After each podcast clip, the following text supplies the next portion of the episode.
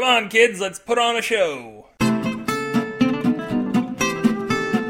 Hello, you red-hot bananas, or yellow-hot, I guess. They do have red bananas, though, don't they? I've seen more than a few red bananas in film. Let's split the banana with a cherry on top and call you all orange-hot bananas. We've got to hustle through this one, people, because I've filled myself full of sody pop and burritos, and Mango headquarters will shortly become uninhabitable. I hope you didn't come around here listening for no story called special medication, because there ain't no such mineral. It's simply the umbrella term for a pair of related stories that relieve your ignorance of the human body and the not-so-squishy things that lie beneath the fat. That's right, folk songs. Close your eyes and get ready for my double shot. This first little guy explains all the facts of life that are worth knowing. Lower your ear flaps if you don't like stories that venture into the realm of the pee-pee places. It's short, but the truth is simple and inelegant. All I'm talking about is Sex and Death one oh one.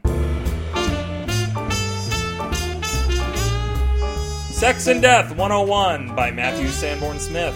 Forget what they told you in health class. Babies are all there right inside the mommies from the get-go. Thousands of them, just waiting to be activated. It's the man's ding-ding, you see, that stabs around in there until it happens to tap the on switch for one or more of them, and then they start to grow. Unfortunately, the on switch is also the off switch, so a tragic number of people are deactivated nearly as soon as they come to life. Those of us that make it, well, we're walking around with the switch of Damocles hanging over our heads, aren't we? A tap to the wrong place and we're dead, switched off like a bathroom light. This is why people say things like, "He knows how to push my buttons," or "That really turns me on." As a doctor, you've got to know all this stuff.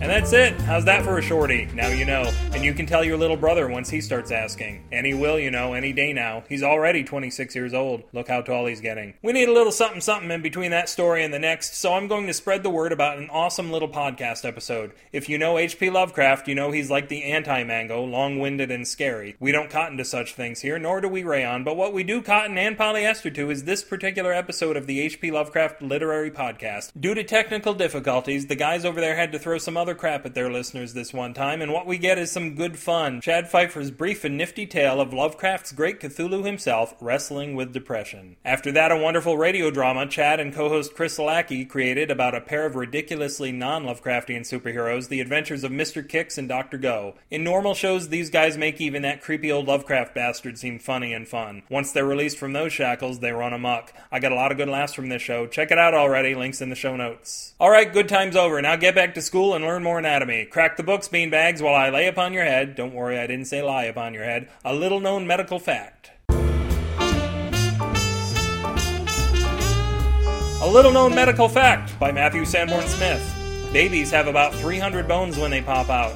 Adults have about two hundred six. The obvious question, and the one I'm most often asked, even though I'm a plumber and not a bonologist, but hey, life is funny sometimes, is what becomes of all those excess bones? The truth is, a variety of things. Firstly, the two big stomach bones are vomited up within the first three months. It's not widely known because when people see two big bile-soaked bones on the floor near the crib, the last thing anyone thinks is, that must have come from the baby. Bone pickers come at night, creeping in through bedroom windows across America to remove the ear bones while our babies are sleeping. They then sell them to restaurants which use them for soup. This explains the redness in the morning and why foreigners have such bony ears. The nostril bones are generally sneezed out by the end of the first year and often find a second life as fairy anklets. The brain bones dissolve in the elementary years when cursive writing is learned. This extra space is needed, though, for driver's education. It is a documented fact that no human being was able to drive a car before cursive writing was invented. The liver bone never goes anywhere special, a fact her husband is reminded of on a weekly basis. She's simply forgotten. Ask your doctor if he's ever checked a liver for a bone. See if you don't get a funny look. I'm sure you think I'm making this up, but let me ask you, how could your heart break if there wasn't a bone in it? I'm sorry I had to bring that up. I know you don't like to talk about it. You wouldn't be able to cry like that either if the doctor hadn't shattered your eye bones with the first slap. You bawled them out and there was so much general muck coming off of you at the time no one noticed a little more.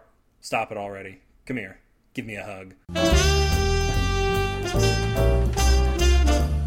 Aww.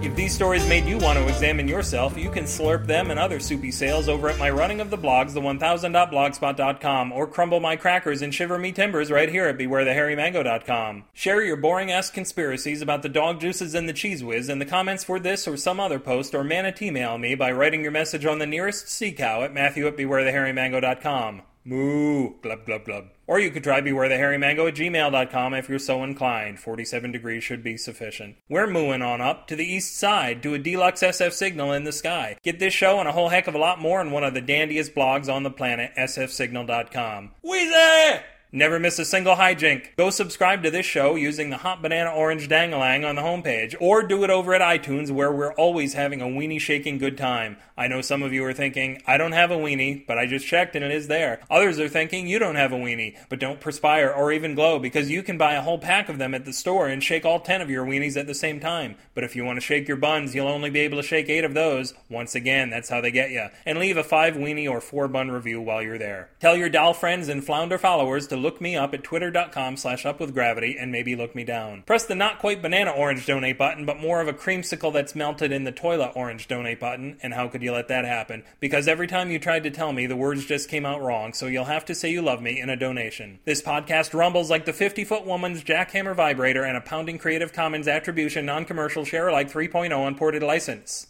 This has been your Latin lover, Maticus Sanbornus Faber, reminding you that he who lives by the sword shall die by the sword, but he who lives by by the ocean shall die on some nice beachfront property. Good night.